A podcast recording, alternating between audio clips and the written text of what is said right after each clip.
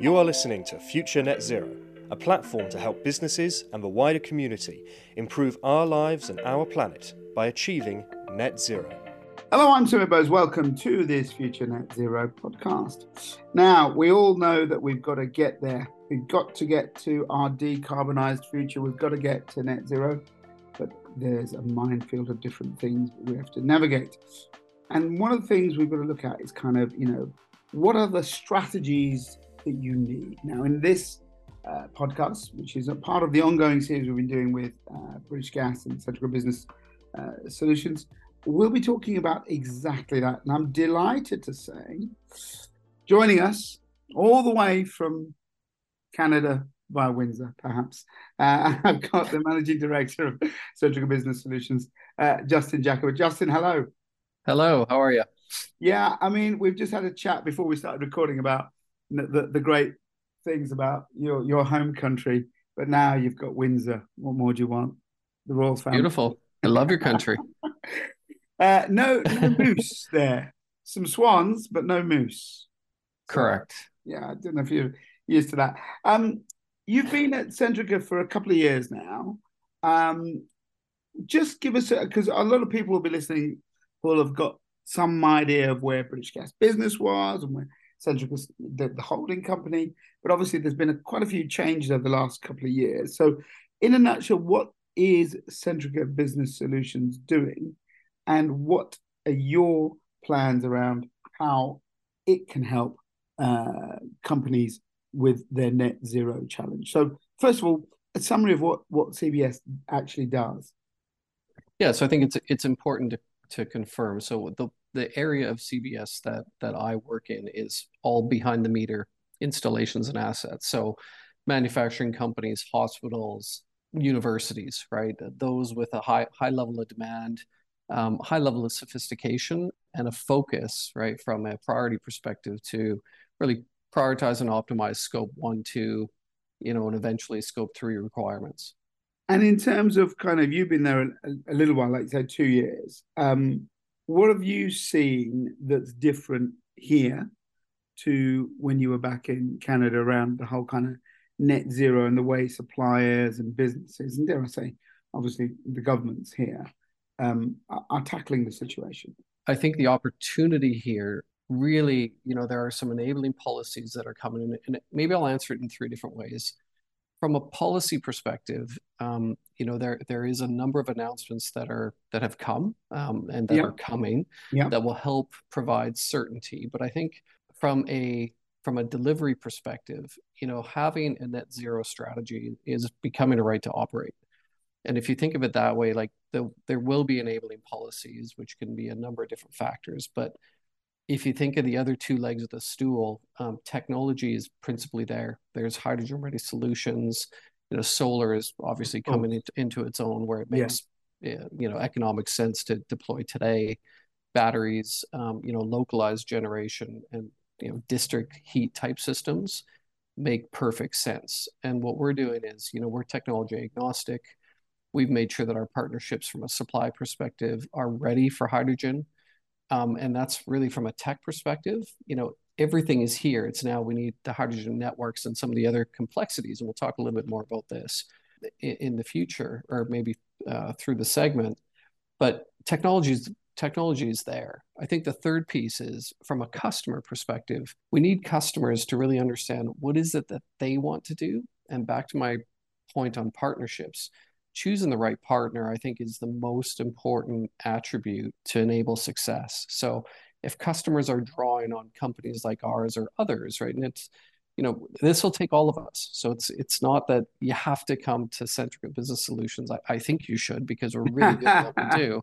However you know what nicely you need put to, nicely put. what you need to make sure that you're doing though is really focusing on who are the companies that you trust um, you know, who's going to be there in the long term and who've seen this, right? Who've sort of walked through the pitfalls and problems um, from an installation operation. And I'd offer from, you know, a 15 to 25 year guaranteed perspective. Those are the differentiators between, you know, the companies that say that they can do it, the companies that can actually do it. We've had big companies having to do various things, uh, perhaps you may be up to speed with this or not, but we had something called the CRC way back in sort of 2012, 2011, 2012. We've had kind of, you know, strategy energy, SECA, uh, carbon reporting. Mm-hmm. So larger companies have had some, um, dare I say, they've had quite a long time to get this in order.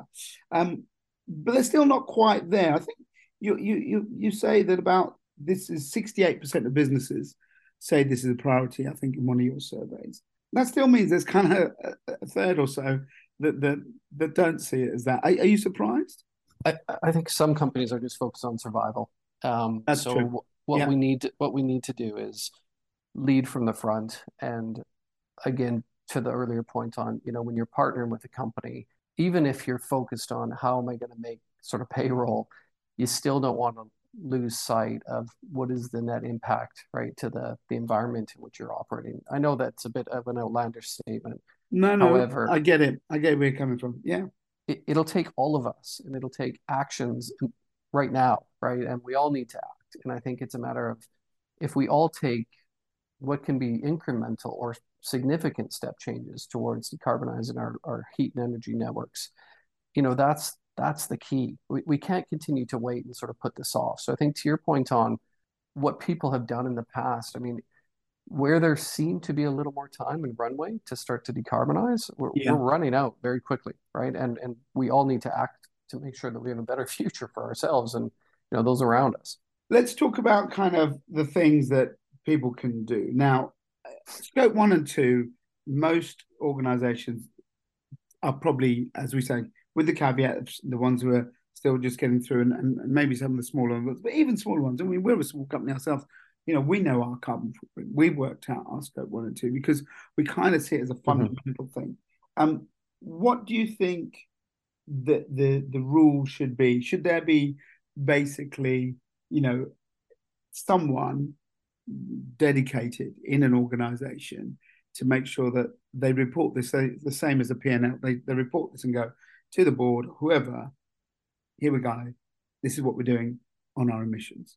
Well, I think at, at the end of the day, your investors are going to start to vote right with their capital either flowing into the organization or or out. I do think that this is really where you know it's a right to operate. It's same as kind of a safety if you're a construction company. If if you're hurting people, you're not going to be able to raise capital. I don't think the day is that far off, right? Before you need to start to really get clear and to answer your question. I mean, to have a sustainability officer or leader um, in the organization certainly helps provide the focus that you need to make sure that you're you have a plan and you can execute the plan.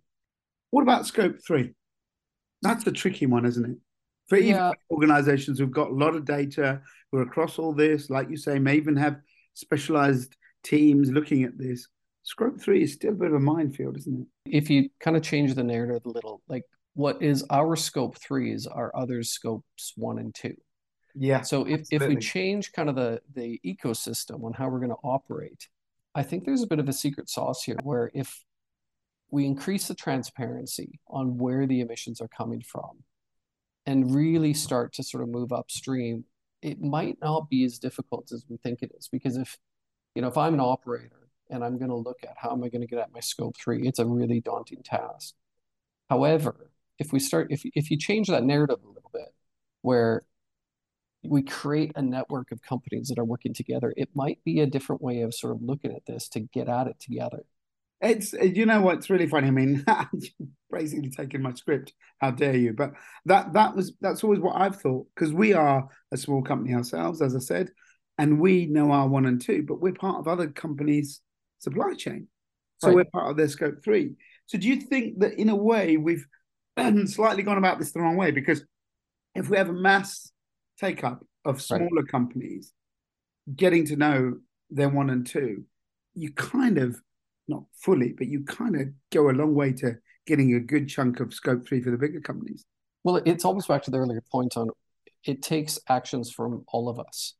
And if everyone was doing it, I mean, you'd have this mass, this sort of circular um, activity where you'd have a multiplier effect, right? And then all of a sudden, you know, kind of back to the lily pad analogy where it's one, then two, and then 10,000, right? All of a sudden, but you don't see it coming. I think that type of narrative is something that we just need to think about going forward because everyone wants to do the right thing. I don't think anyone would say, you know, no, care that's about true. the environment and people. And, and your consumers want it as well, as you said earlier. Yeah, absolutely. correct. So it, it's I think framing the discussion a little bit differently to say, look, there there's a lot of people that are, you know, this is their jobs. Like it's my job to help companies decarbonize, right? It's my job to leverage, right, how we build, own, operate um, decarbonized solutions. It's my job to answer some of the technology questions but it's i think everyone's job to make sure that they're asking the right questions at the right time to get people like me and others right into the organization to help out now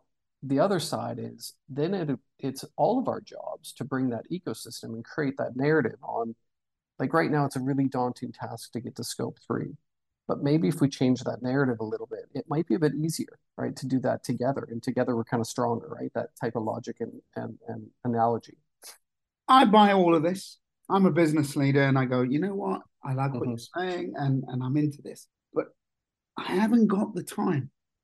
I haven't got the resources. I'm doing so many different things. So how can I uh. Mm-hmm. prioritize net zero, which I might want to do, right? I might really want to do it, but I've got so many other business pressures, particularly as we all know about the current environmental and financial economic state most businesses are in. How do you answer that when they go, Yeah, I hear what you're saying and I like it, Justin, but I'm just too busy? Well, I, I think that's a so what we should as industry do is let you get on with what you're good at, right? So you need to run your business. You need to focus on taking care of your employees and your customers. What we need to do is take care of that for you. So, you know, back to my job is to leverage kind of the, the history on what we've done in building utility scale assets. Come in with you, assess, right, your unique um, roadmap to get to net zero and then I'll take it off your plate, right? And others will do this as well. But what what what you want when you choose a partner, and I do very deliberately sort of go on sort of over and over about, you know, the partner is key because what I'll do is, you know, we'll come in, we'll give you a multitude of options and ranges of, of here's the technology and here's the guarantees that you get. And I'll guarantee you, right, over 20 or 30 years, right, what your energy demand uh, costs will be. Yeah. Yeah. And, you know, we'll install kind of the earlier point on build, own, operate. And I think that's the difference is, you know, your commercial strategy and sustainability strategy are intertwined. Right now, as we start to look to the future, I mean, even if you're on a five-year window, so maybe the horizon that I mentioned earlier is a bit too long, you know, in five years, you can make a pretty significant impact. So you decarbonize your heat networks, your energy networks, while you save a bunch of money. I mean, it, it seems like to the point on what you do here in England is different. I mean, that Yeah. is just it's a gift. It's a really unique opportunity to just again save some money while you decarbonize the network. Okay, oh, so so what you're actually saying is, and obviously you, you'd say come to come to you, and I get that CBS, but you know you're saying basically find a partner to outsource all this thinking because you, you're right. correct. A lot a lot of people got great ambition, got staff who are keen. Hey, they just got to get on with their own business, or they're they're running a you know it's a trust running a hospital, or it's Correct. head teacher in charge of a school, and the kids will probably want solar panels, and the teachers want to, and the PTA want, to, but they haven't got a flipping clue where to go Correct. right? It- but is there enough there? So the point about the technologies, I'm sure you've got them, but the one thing we haven't talked about is the money. So I go to you, I'm a I'm a school, and I go, yeah, I'd like to do this with you, Justin, and your team, but do you have the financial tools to help me? Can you can you get me some funding? Can you sort me out so that yeah, you, you're taking a stake because you you loan an asset or whatever? But that you see what I'm trying to get to with the point of, you know, you are a big company, and is it now time that the, the old model of you just being my supplier of energy goes? Correct. You actually say, right, I'm good. Do you know what? I'm going to now also fund the way for you to decarbonize. Well, that's exactly what we do. So, you know, to your point on, on you know running a hospital, educating students, manufacturing goods. You should keep focus on that. What we will do is come in and say, here's two or three options that we've done in other areas. Here's your guaranteed return. We'll invest in it and then operate it over whatever agreement that we put in place, be it five years, 10 years, 20 years, so that you have certainty from an energy perspective. So, yeah, we basically take that off your hands. And again, it's not outsourcing sometimes comes up with a negative connotation. What we do is, you know, we will partner with you on a multi-step net zero transition. So as technology evolves, right, we will do that with you. So and we'll create that network of thought leaders and industry sort of leaders to make sure that we continue to evolve how the net zero journey will be executed. And just to end with, there are some people who still, dare I say, don't want to engage, right? Mm-hmm. And, and you can say that's that's people's right. So um, if a business doesn't want to do this, doesn't want to progress towards net zero, what, what do you say to them? Well, I, I think it's back to that right to operate. Um, I think it'll be a license that'll be removed from them either through investors or customers choosing someone different. So I think it's it's kind of at your peril. Um, but you know, the time to act is now. I can't imagine why, if you can save some money while you're doing it, why you wouldn't do it today. I think that's probably a great place to end, and I'll probably start one. Uh, before we go, you know, you talked a lot of things, a lot of services out there. I'm sure all that's on your website and people can get to it. But but the main thing is get in touch and and see the openings of different pathways, not just hey, we'll supply your energy. That's what you're trying to get out there, isn't it? Correct. Correct. It's a strategic decision to move forward. So I think definitely, you know, give us a call anytime. We'd be happy to even have a conversation and talk to you about what are the options you have available and yep. who all the companies are out there, right? It doesn't need to be us, although I think we're the best at it. we just want to get people on the road, right? So it, it's more yeah. important that people act than yeah. they work with us. Brilliant. Uh, Justin, thank you so much for your time today. Really enjoyed speaking to you. And thanks for joining us on the Future Net Zero podcast. Thank you so much. Great talking to you. You have been listening to a Future Net Zero podcast along with our partner, British Gas. This has been a promoted podcast. Thanks for listening to this Future Net Zero podcast. Please follow us on social media and subscribe to the website at www.futurenetzero.com.